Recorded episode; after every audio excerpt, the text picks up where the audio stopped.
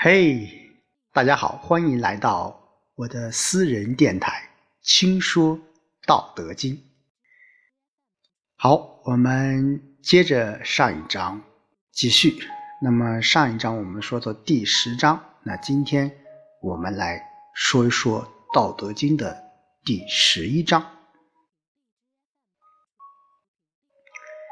三十辐，共一毂，当其屋，有车之用；善直以为器，当其无，有器之用；凿户庸以为石，当其无，有石之用。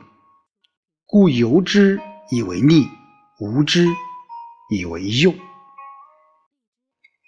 好，那我们来说一说老子的第十一章当中，又给我们有什么样的人生的智慧，或者说是启发呢？那在这一章当中，老子可以说是非常明确的提出了叫有和无。这两个辩证的关系，并且举的这个三个例子非常的形象，也非常的具有生活化的一些语言，或者说生活化的一些东西。举这个例子来让我们明白有和无的关系。我们知道老子在《道德经》当中啊。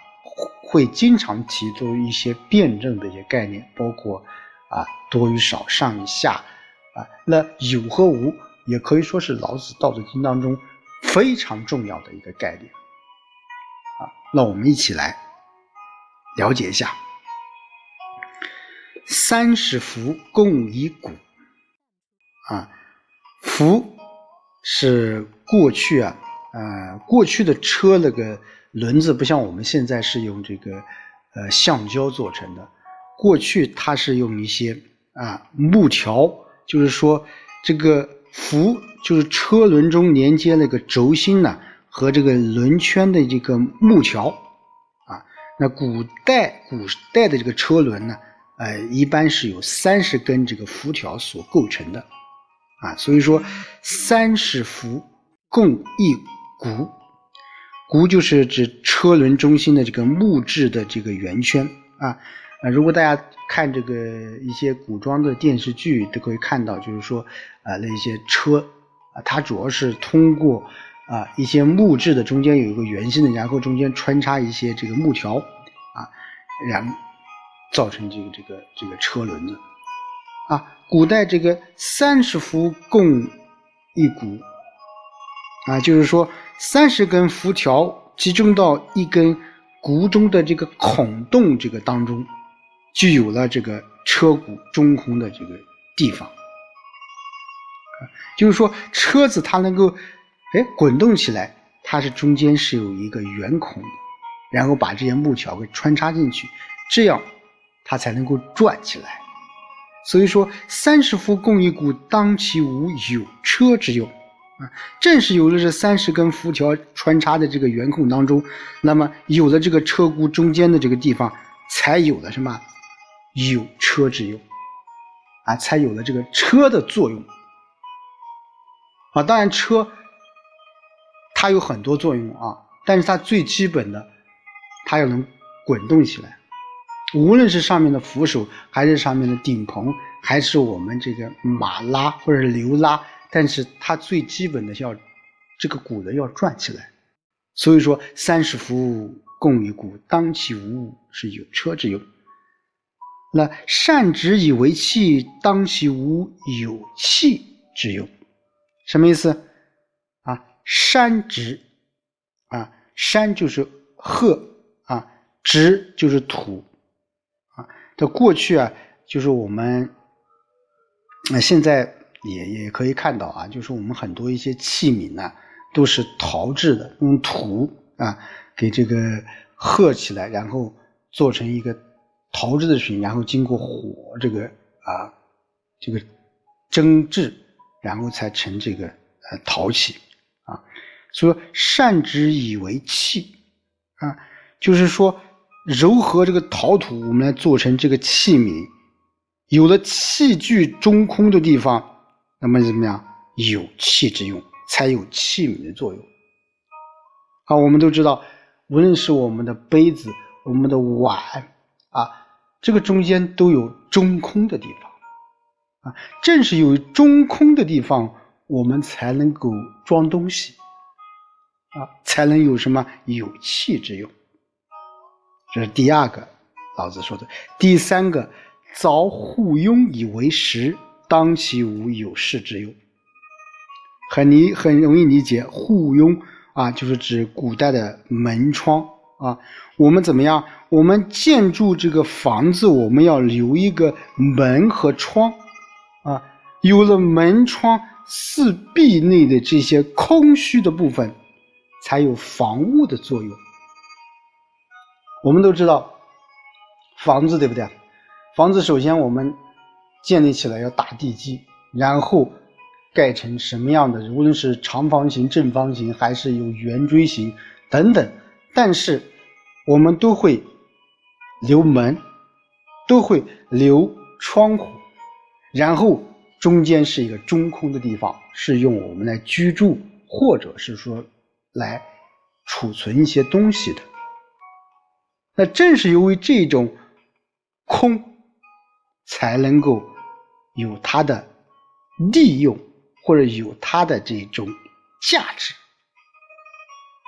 所以说老子举这个三个例子啊，非常形象。一个车的骨轮，然后举我们这个陶器的中空部分，还有我们住的房子啊，车子啊，我们的杯子，我们的房子。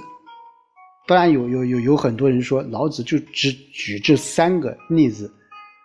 啊，有点以偏概全，所以到最后一句话叫“故有之以为利，无之以为用”。